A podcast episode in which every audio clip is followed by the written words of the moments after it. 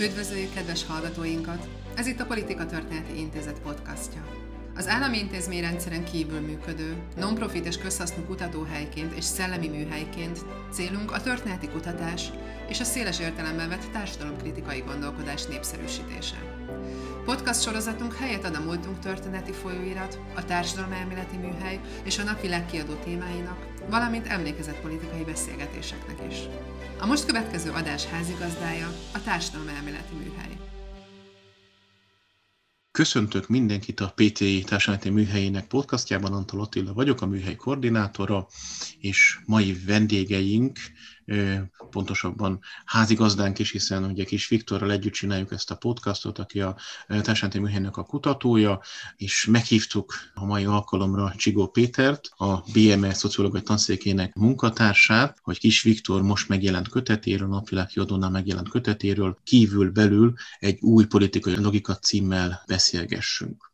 Amikor készültünk erre a műsorra, azt vetettük fel, hogy nagyon-nagyon sok minden van ebben a könyvben, ami meghatározhatja a baloldalnak, a kritikai baloldalnak a jelenét, jövőjét, gondolkodási sémáit, és Viktor nagyon-nagyon élesen reflektál azokra a gondolatokra, amelyek a kortás baloldalt foglalkoztatják, meghatározzák. És a kiinduló pontunk mégiscsak legyen az, hogy Viktor egy új politikai logikával szeretne előállni, aminek azért vannak régi hagyományai, ha lehet így fogalmazni. Viktor is említi a kötetben, hogy kívül-belül, mint ilyen már korábban is megfogalmazásra került, mint valamilyen olyan antagonizmus, ami meghatározza a politikát. Viktor mégis egy új politikai keretbe próbálja ezt meg belehelyezni, és ebből nagyon-nagyon fontos gyakorlati, tehát nem csak elmélet, hanem gyakorlati következtetésekre is szer szeretne tenni.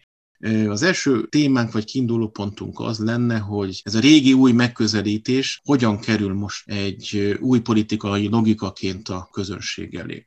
Viktor? Üdvözlök mindenkit! Tulajdonképpen abban igaza van Attilának, hogy ez a kívül-belül kérdése, illetve hogy a politikának a fő konfliktusa az a kirekesztettek és a befogadottak, a kívül és a belül lévők harca. Ez lényegében nem önmagában ez a gondolat az újabb könyvben, hiszen elég jelentős teoretikusok, Michel Foucault-tól G.B. Walkerig nagyon sokan megfogalmazták ezt a tézist. Igazából itt azt hiszem, hogy Attilának igaza van abban, hogy itt az a fő kérdés, hogy ez miért jön elő újra, miért jön elő ez a téma éppen most, és miért jön elő ebben a keretben.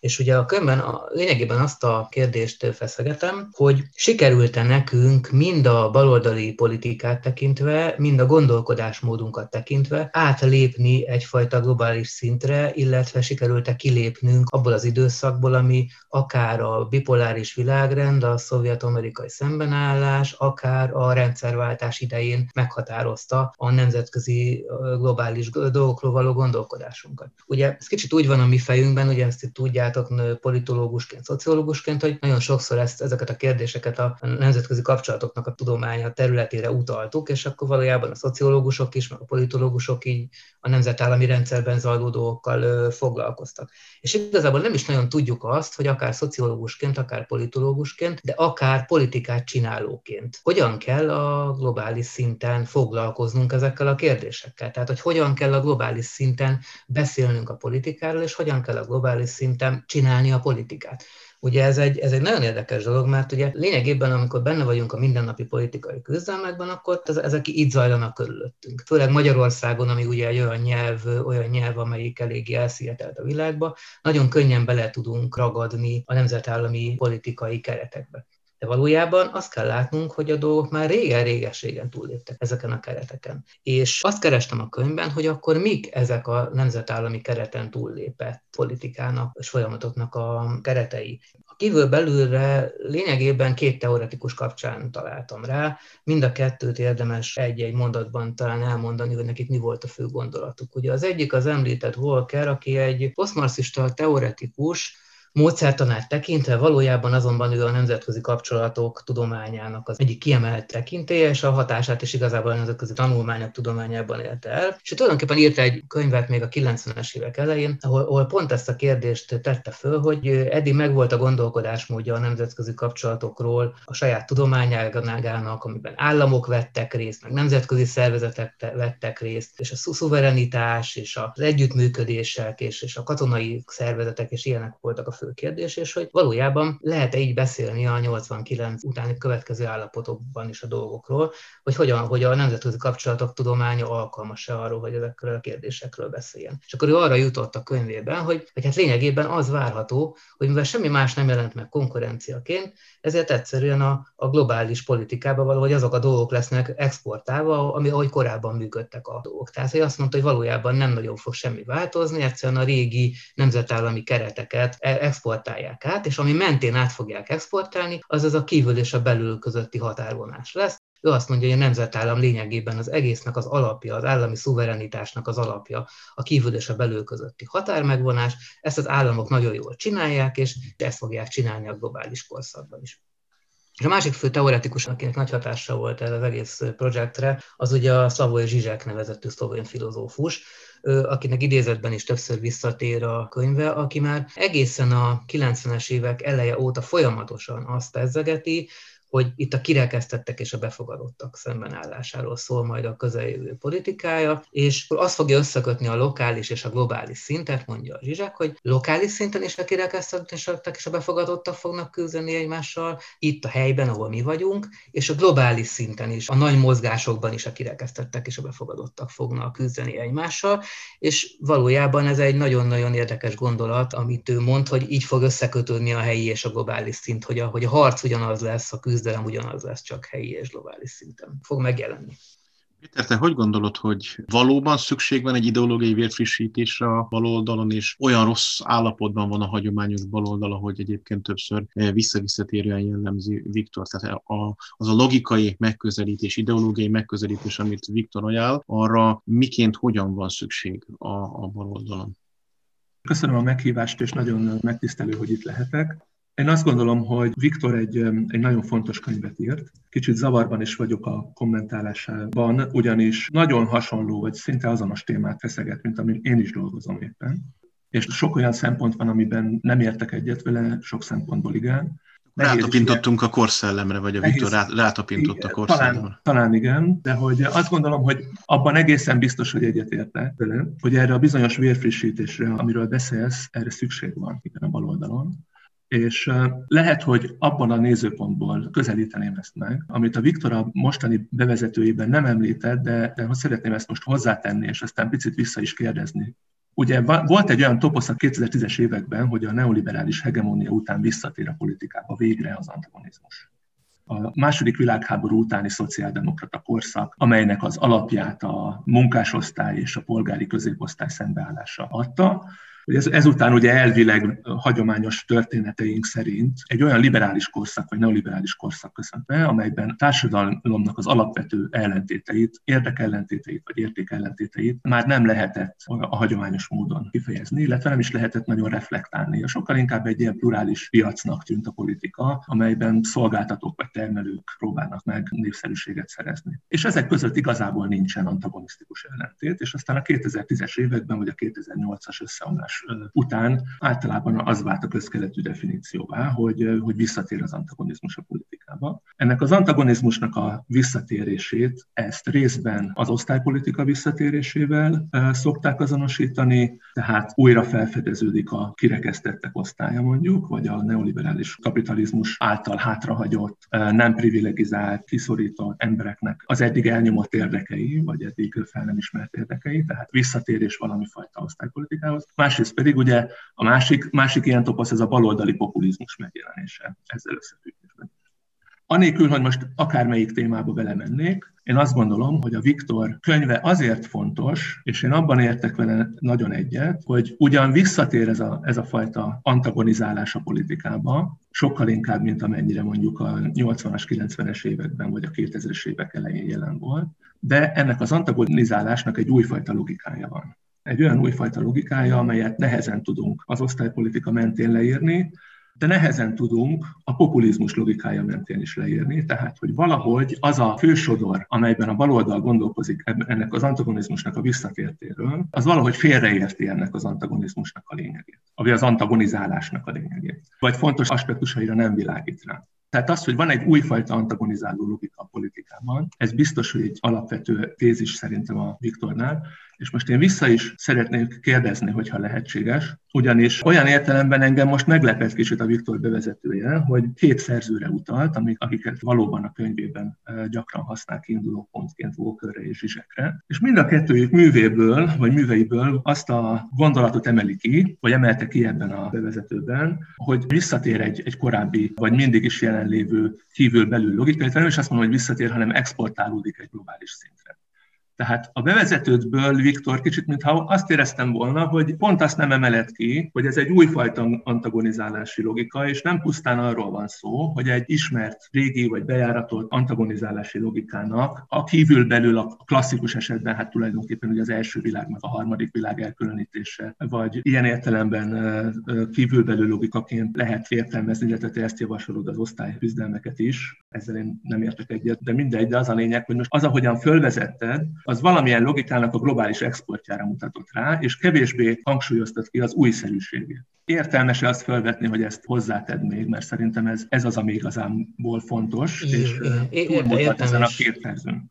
Okay. Értem, és valójában teljesen jogos, amit mondasz, és tulajdonképpen örülök is neki, mert tulajdonképpen ez a furcsa helyzet áll elő, hogy amit te mondasz, az a körnek a valódi mondandója. Szóval ugye az a nagyon, nagyon nehéz helyzet, és talán ennek is köszönhető az, amit mondtál, hogy, hogy a baloldal érzékeli az antagonizmusnak a visszatérését, de az egészet nem tudja megragadni. Az egész kérdés oda vezethető vissza, hogy, hogy milyen antagonizmusokat keresünk, hogy úgy képzeljük az antagonizmust, mint ahogy a baloldal mindig is képzelte, hogy vannak nagy csoportok, amelyek valamilyen módon gazdasági alapon képződnek, és ezek a nagy csoportok szemben állnak egymással, ezek lehetnek az osztály, de lehetnek a nép vagy az elit, és akkor ugye, ahogy az elején mondtam, a, lehetnek a kirekesztettek meg a befogadottak, a kívül és a belül lévők, ahogy a Volker meg a Zsizsák mondja. És ugye ez ilyen értelemben, igen, hogyha így gondolkodnánk a dologról, akkor ez nem lenne teljesen újszerű gondolat, akkor csak azon vitatkoznánk, hogy mi képen a szemben álló csoportot, tehát hogy hogy, hogy találjuk meg a szemben álló csoportokat. Ez is egyébként egy nagyon fontos vita.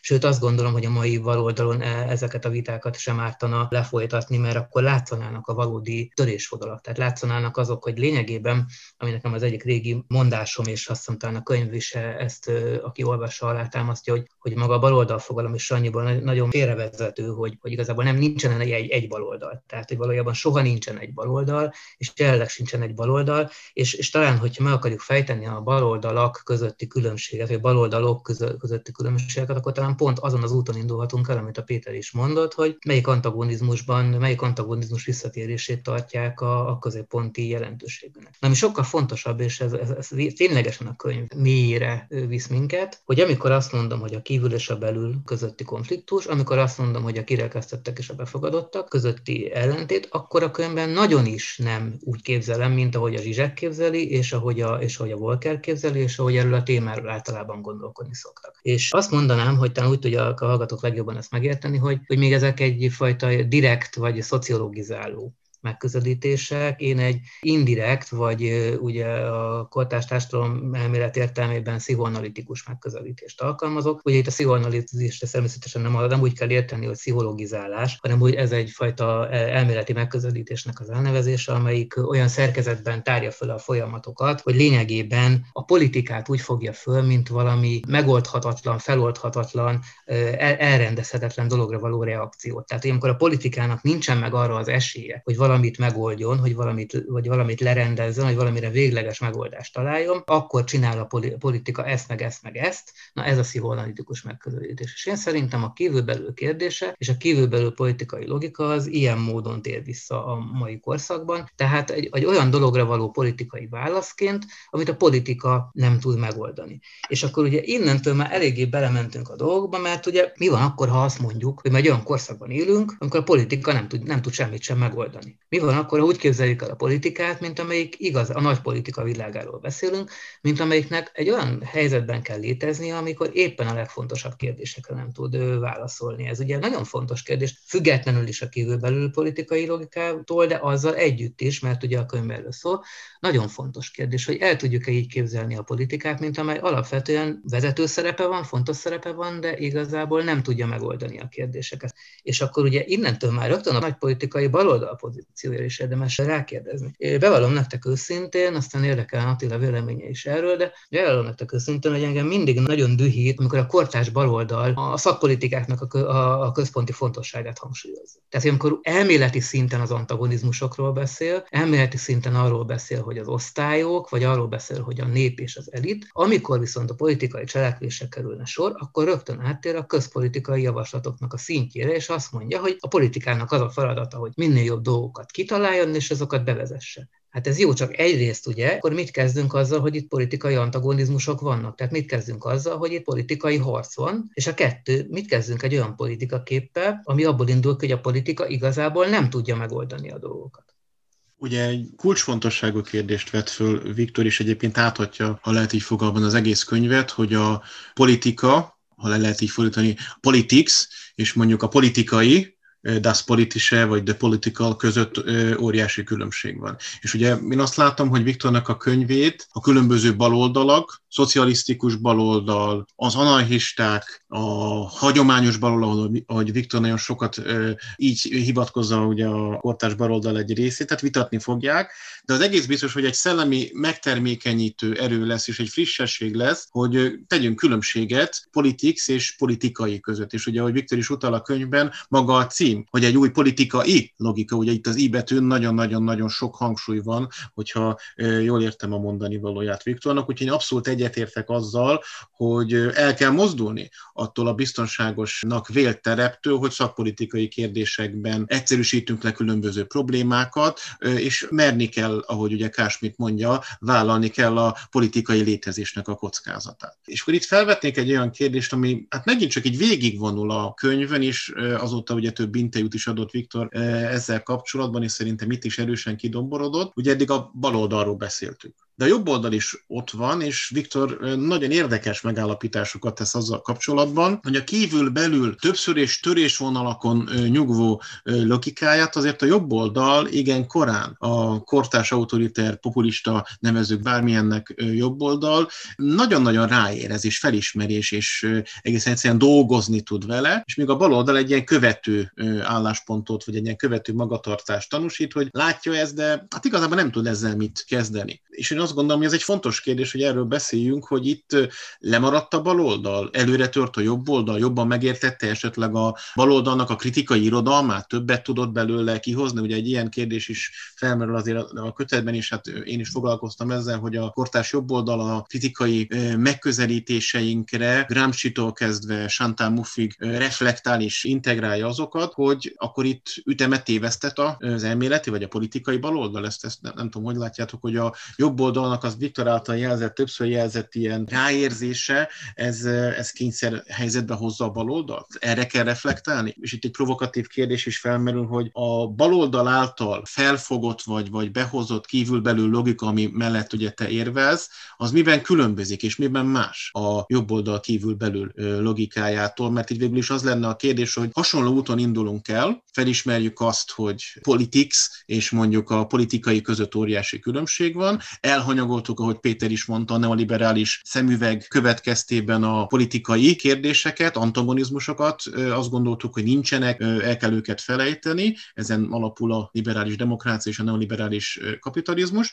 A jobb és baloldal nem tudom, hogy egyszerre, párhuzamosan egymásra hatva felfedezte, de mi következik ebből, milyen más politika következik ebből, mint a jobb oldalnak ez a pasizálódó, autoriter, populista, kívülbelül logikája. Tehát ez, ez egy olyan alapvető kérdés, ami végig foglalkoztatott engem ebben a könyvben, hogy a jobb és baloldal közötti antagonizmus az, az, az hogyan néz ki szerinted, vagy szerintünk?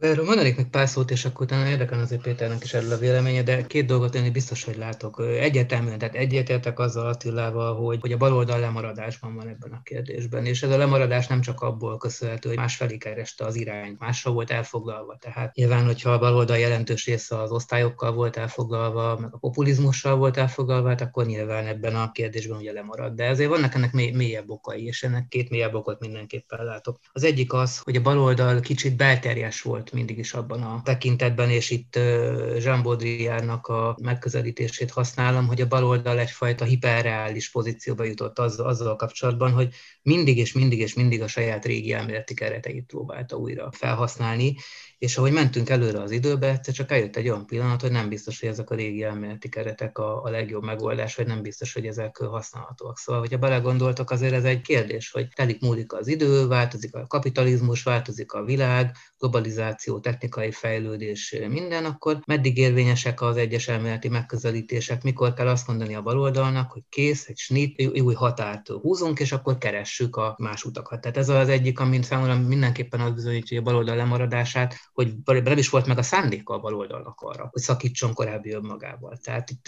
lényegében azért látjuk azt, a, hogy Péter is ezekkel a kérdésekkel nagyban foglalkozik, hogy a posztmodern vagy a posztmarxista megközelítések valójában a, a valóban létező baloldali mozgalmakban nem nagyon tudtak áttörni, egyszerűen olyan ellenséges közhangulatba ütköztek, hogy nem találtak minimálisan sem megfelelő táptalajt. Ezért történhetett meg az a baleset mondjuk, hogy a, a talán a legizgalmasabb elméletek, például a, a Blairista politika irányába, a harmadik út a szociáldemokrácia irányába mentek át, mert hát baloldal irányába akarták őket vinni, csak ott nem volt rájuk fogadókészség. Ez az egyik. A másik pedig, amit akarok erre mindenképpen mondani, hogy ugye itt ugye a kapitalizmus kritikájának a kérdése vetődik föl nagyon komoly kérdésként. Egyrészt, hogy a baloldali nyilvánosságban, a baloldali politikai erőknél mennyire legitim egyáltalán a kapitalizmus kritikája.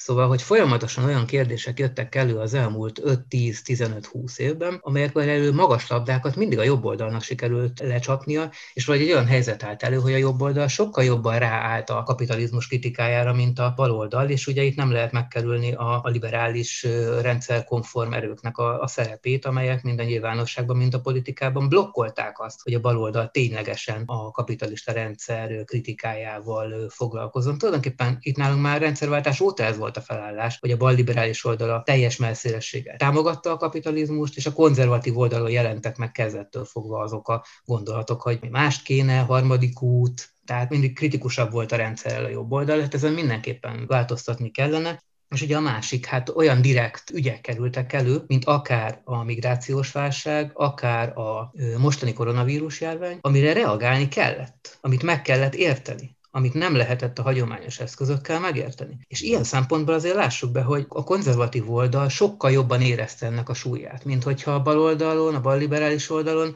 ezeket nem tartották volna annyira fontos kérdésnek. És azért, ha belegondoltak, ez valahol döbbenet. Tehát, hogy míg a, míg a konzervatív jobb oldalnak a, az egész beszédmódját az elmúlt években a migrációs válság, a koronavírus járvány, az, az EU problémái határozták meg. A bal oldalon, a balliberális oldalon ezeket nem tekintik máig sem fontos, lényegbe vágó kérdések kérdéseknek. És azért nem fog menni, hogyha folyamatosan az van, hogy a baloldal lényegtelen kérdésnek nyilvánítja az igazán fontos kérdéseket, és folyamatosan arról próbálja győzködni a, a közönséget, hogy más kérdések a, a fontosak. Ezekkel ne foglalkozzatok, ezekkel, ezek kellemetlen kérdések, nincs rá megoldás.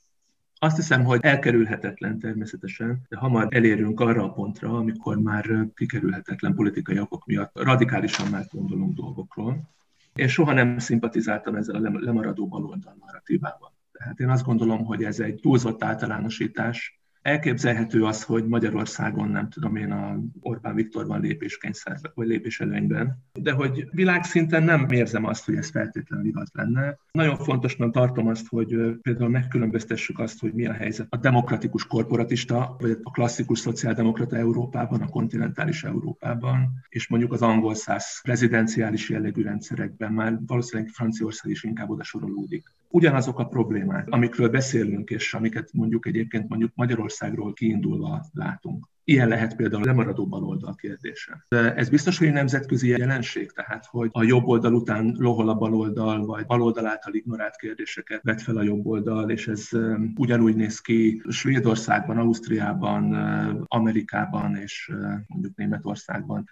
Szerintem ennél jóval bonyolultabb a helyzet, és azt gondolom, hogy igazából a kapitalizmus kritika kapcsán, hogy igaz-e az, hogy a jobb oldal volt az, amelyik kapitalizmus kritikával állt elő, hát szerintem ez sem feltétlenül igaz. Valószínűleg egy másfajta kapitalizmus modellben, vagy egy másfajta kapitalizmus elképzelésben gondolkodtak. Az első Orbán kormány az egészen biztosan egy ilyen neoliberális kapitalista modellben gondolkodott, ugye a, vállalkozói, polgári Magyarország modelljében kifejezetten ilyen Thatcheri elképzeléseket, retorikai megoldásokat hoztak át, vagy importáltak. Például egyáltalán nem érzem azt, hogy kapitalizmus kritikus lett volna az akkori jobboldali kormány. Az biztos, hogy a kapitalizmus kritika és a kapitalizmus kritikára alapozó baloldal az nehézségekbe ütközik. Ez viszont visszavezet oda, hogy megfogalmazható-e a mai politika, ahhoz az alapkérdéshez szerintem, ahonnan kiindultunk, hogy megfogalmazható-e a mai politikában egy olyan antagonizmus, amelynek az egyik oldala az kapitalizmus kritikus. Én azt gondolom, hogy szerintem valahol ez az alapkérdés. És én azt gondolom, hogy nem, de azt fontosnak tartanám hozzátenni, hogy a kérdésre magára nem lehet egyébként egy egységes választ adni. Tehát azt is el kéne különítenünk, hogy egy politikai választ adunk, vagy egy társadalomelméleti választ adunk erre a kérdésre. Én társadalomelméleti pozícióból szeretném azt mondani, hogy nem lehet kapitalizmus kritikus baloldalt építeni, mert ez az, amit a populista baloldal próbált meg egyébként retorikai szinten, és ez az, ami aztán belefut abba az ellentétbe, amit a Viktor mondott, ugye, hogy nagy elméletekről beszél a baloldal, közben pedig policy megoldásokban gondolkodik. Én egy szociáldemokrata alapon állok, és én nagyon örülök, hogyha a baloldal policy megoldásban gondolkodok. Tehát én a politikai problémának pont azt látom,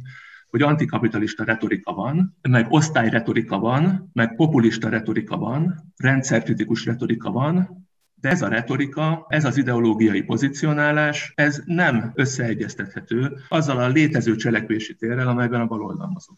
És ez az a dolog, amit mindenki a szűnyeg alá akar söpörni, és szerintem ezt éppen, hogy nem azzal tudjuk exponálni, hogyha azt mondjuk, hogy keressünk egy olyan pozíciót, amelyből kiindulva konzekvensen lehet végigvinni és lefordítani politikai tettekre a rendszerkritikai vagy antikapitalista gondolatot, hanem én azt gondolom, hogy éppen a másik iránya működőképes, amikor a mit tehetünk, hogyan tehetünk és mit szeretnénk, ez egy koherens egységet tud alkotni, mert ez a koherens egység az, ami aztán nyelvként a hétköznapi életben egy morális baloldali nyelvként használható. Tehát akkor, amikor jól működött a baloldal, akkor szerintem a társadalomban mindenhol megvolt az az egyenlőségelvű és humanista baloldali nyelv, amit mindenki eh, magától értetődően tudott használni.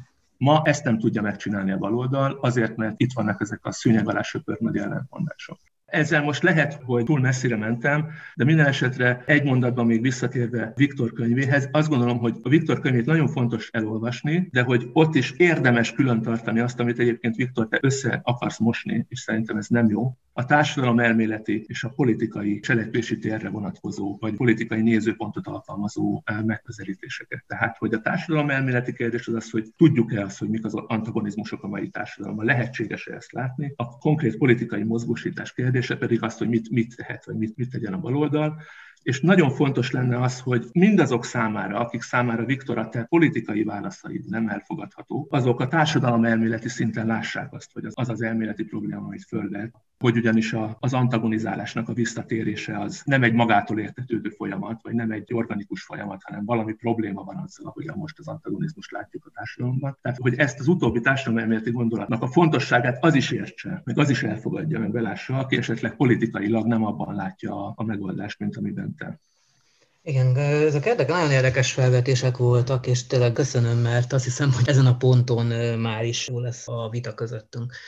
Szóval ott kell elkezdeni a dolgot, hogy ez a könyv ez valóban forradalmi pozícióra kérdez rá. Valóban arra kérdez rá, hogy lényegében egy forradalmi baloldal cselekvésének, visszatérésének mi a kerete. Tehát, hogyha úgy vesszük, hogyha azt mondjuk, hogy mondjuk Sántán Buffnak az volt a fő kérdése, mi a, mi a politika visszatérése, akkor ennek a könyvnek az a kérdése, hogy mi a forradalomnak a visszatérése. És azt a Péter nagyon jól látja, hogy azt a kudarcot, hogy akik a forradalom visszatéréséről beszélnek, amint elkezdik rávonatkoztatni a politikai cselekvésre, akkor frázisokba ő fullad. Számomra is éppen ezért a társadalomelméleti szál az borzasztóan fontos. Számomra legalábbis mindig a társadalomelméleti szál tudja azt megadni, hogy, hogy egyáltalán értelmesen beszélhessünk a, a politikai kérdésekről. Tehát a politikai kérdésekről való beszéd, illetve a társadalom elméleti kérdésekről való beszéd elkülönítését én valójában azért nem tartom soha indokoltnak, mert hát lényegében a társadalom elmélet alapozza meg azt, hogy, hogy egyáltalán a politikának mi a helye hogy mit várhatunk a politikától. Ez furcsa, ez, mert a könyv konklúziója test nagy egybecseng a Péterével. Tehát amikor Péter azt mondja, hogy ő nem gondolja azt, hogy a nagy politika, ma ismert politika az alkalmas arra, hogy ott egy antikapitalista alapon baloldalt hozzunk létre, ennek a könyvnek pontosan ez a konklúziója, hogy a kívül-belül politikai logika működése az pont azt jelenti, hogy itt egy antikapitalista mozgalom nem, nem hozható létre,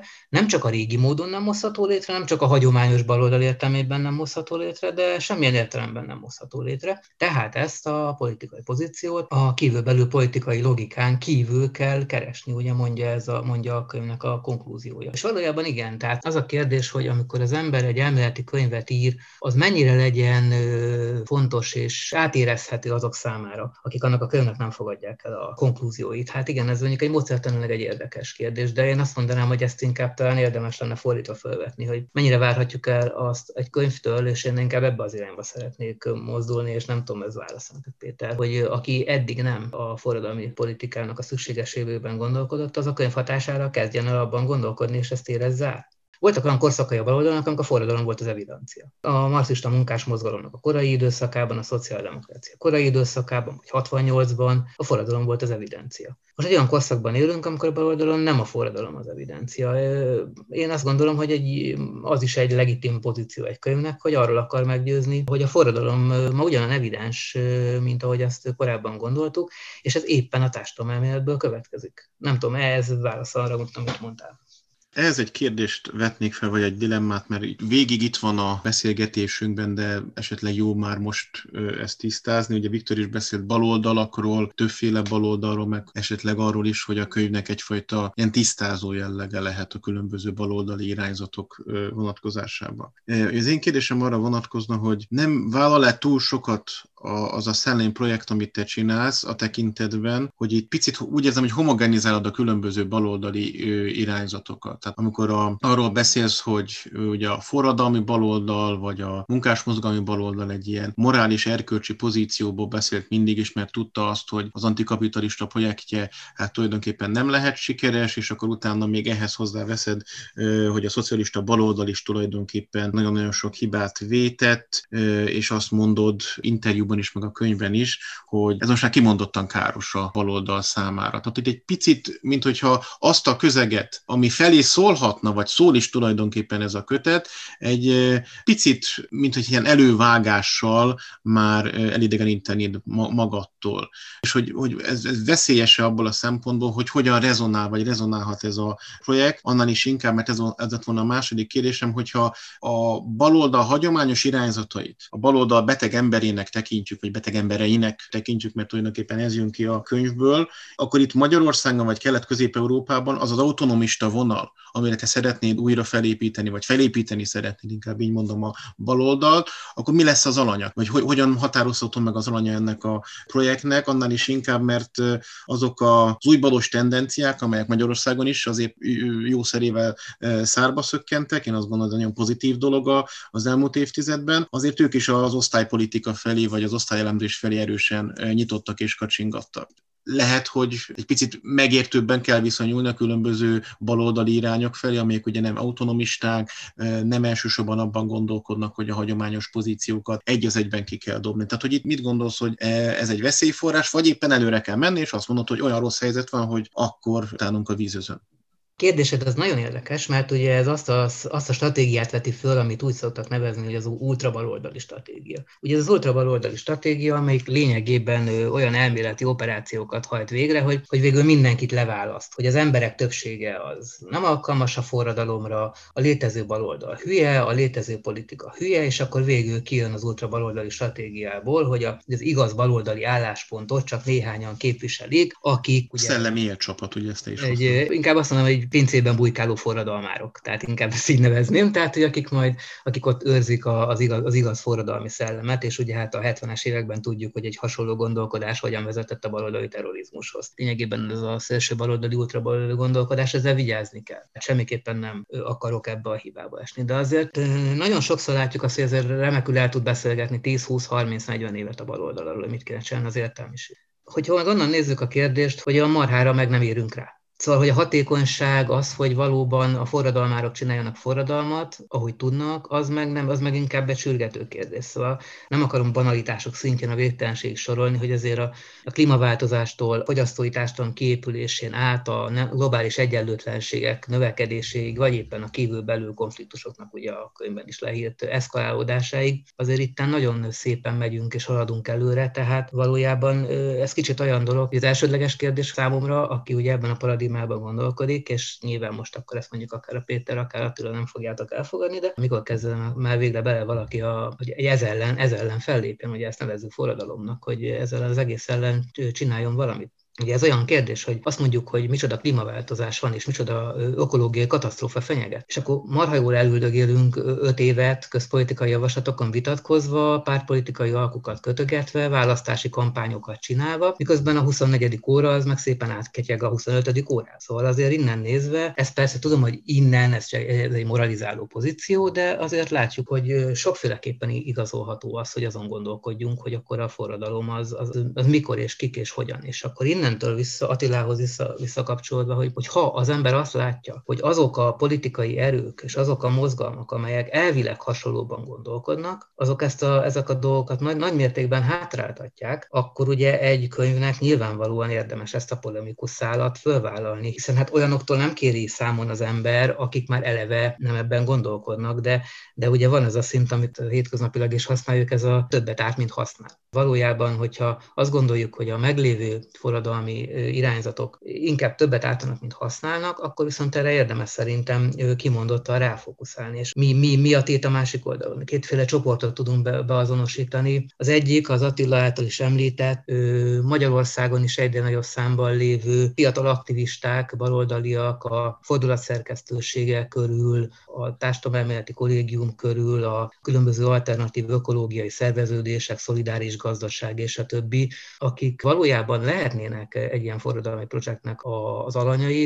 Az egyik fő címzetje a könyvnek ők, hogy megértsék azt, hogy ők valójában mit is tesznek. Tehát van egyfajta, egy, egy, egy könyvnek, az én könyveim, mert mindig az a célom, hogy egyfajta, egyfajta tudatosítási szint is legyen a könyvben. Tehát az, hogy értsük meg azt, hogy mi mit is csinálunk valójában, hogy mi kik is vagyunk valójában. Tehát nem egy hamis tudat legyőzéséről van itt szó, inkább egyfajta, egyfajta önmagunkra ismerési folyamatról van szó.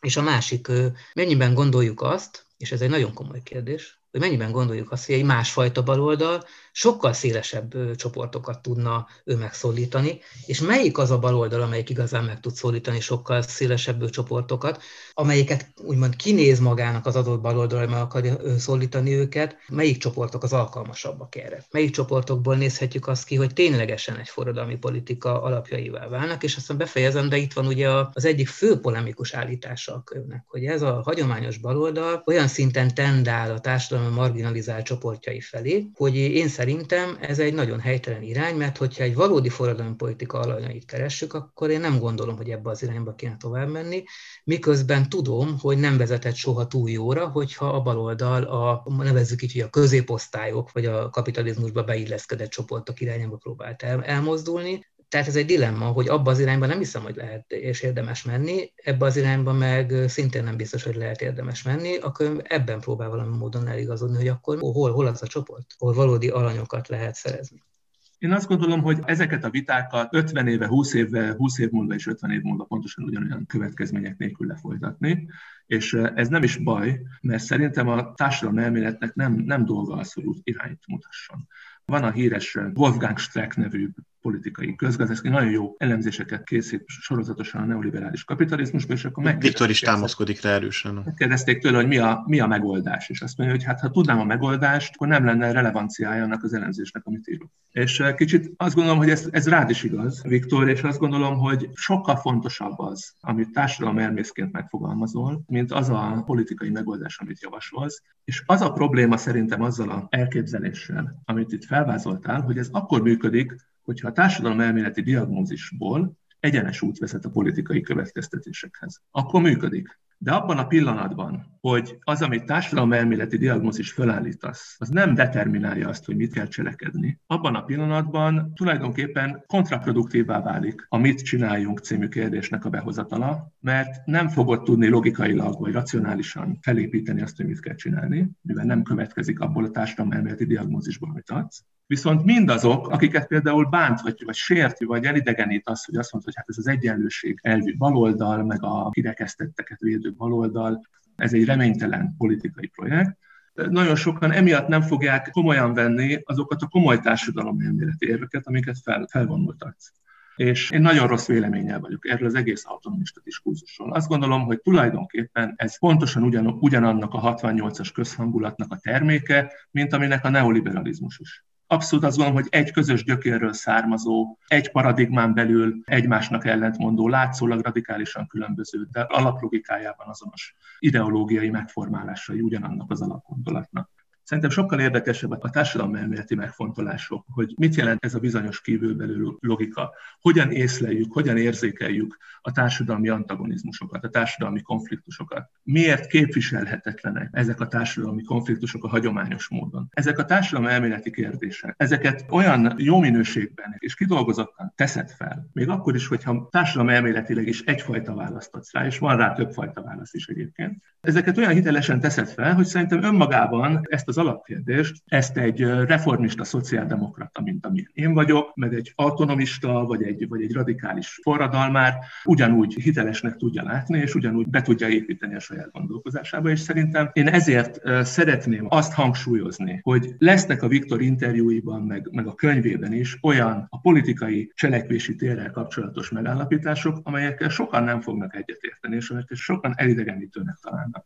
Szerintem legalábbis, az én nézőpontomból legalábbis, is. Nem ez a lényeg a Viktor könyvében, és ezeket valamennyire zárójelezni kell tudni az olvasónak, ahhoz, hogy az igazán lényeges dolgokat megértse, és, és szerintem ezért nagyon fontos elolvasni ezt a könyvet. Igen, örülök ennek, abban Péter mond, és valójában tényleg ezen a ponton szerintem a vita nagyjából érthető közöttünk. És igen, azt hiszem, hogy talán az olvasót és a hallgatókat úgy el tudjuk igazítani, hogy ilyen értelemben ez két könyv egyben. Tehát amit az elejétől fogva Péter hangsúlyoz, hogy valójában ez egyszer egy társadalomelméleti mű. Tehát egy olyan társadalomelméleti mű, amely eredetiségre törekszik, és mind a mai kapitalizmusnak, mind az abban zajló politikai és társadalmi folyamatoknak fogalmilag is és leírását tekintve is eredeti képét próbálja nyújtani. És ugye ehhez járul hozzá az a másik vonala a könyvnek, hogy mindezt egy radikális forradalmi politika újjáalapozására, kritikájára, illetve a hagyományos baloldal kritikájára próbálja használni. Ugye ebben a beszélgetésben kicsit úgy jártunk, mint hogyha egy krimi végén arról kezdtünk volna beszélgetni, hogy ki a gyilkos. Nyilvánvaló, hogy érdemes hozzá megnézni először a regényt is, hogy melyik regény kapcsán beszélgetünk arról, hogy ki a, ki a gyilkos. Nem tudom, Attila, mit gondolsz erről? Én azt gondolom, mivel az időnk is lejárt, hogy szellemi muníciót azt adtunk a hallgatóinknak, hogy kedvet csináljunk a kötethez szerintem egy nagyon fontos dolog itt lejött a végére, ugye, hogy két könyvet írt a Viktor, egy társadalmi elemzést, ami szerintem mindenféleképpen figyelemre méltó, és egész biztos, hogy az olvasóközönség teljes spektruma vevő lehet rá, és egy politikai kiáltványt, vagy egy olyan politikai agendát, ami azt hiszem, hogy megint csak eléri a célt abból a szempontból, hogy az antagonizmusra felhívja a figyelmet, és arra, hogy politikai logikákban kell gondolkodni, és mondjuk az az antipolitikai megközelítés, amiben a neoliberális korszakba beletemeszkedtünk és belefeledkeztünk, az egész biztos, hogy tarthatatlan. És itt persze megnyílnak a különböző vita lehetőségek, erre utaltunk mi is a beszélgetés során, de hát ez a könyvnek a célja. Én is azt hiszem, hogy ez egy bátor vállalkozás a Viktor részéről, hogy elemez is, és tulajdonképpen egy agendát is, egy kiáltványt is letesz az asztalra, egy autonomista kiáltványt, ami, ami szerintem egy mindenféleképpen a baloldalnak a szellemi muníciója. Mert ahogy ugye Viktor is többször mondta, azért az utolsó utáni pillanatban vagyunk. Tehát én azt gondolom, hogyha még a különböző pozíciókból látjuk is az utolsó utáni pillanatot, de abban szerintem a baloldal különböző áramlatai, irányzatai egyetértenek, akár forradalmi, akár nem forradalmi, szocdem, nem szocdem, hogy itt valóban sürget az idő ökológiai szempontból, járványügyi szempontból, a jobb oldal szempontjából. Tehát itt azt hiszem, hogy ilyen munkákra van szükség, mint amit a Viktor letett az asztalra. Úgyhogy megköszönjük a hallgatóinknak, hogy velünk voltak. Folytatjuk Társadalmi Műhelynek a podcastjait. Kis Viktort, Csigó Pétert és jó magamat Antal Attilát hallhatták. Köszönjük a figyelmet!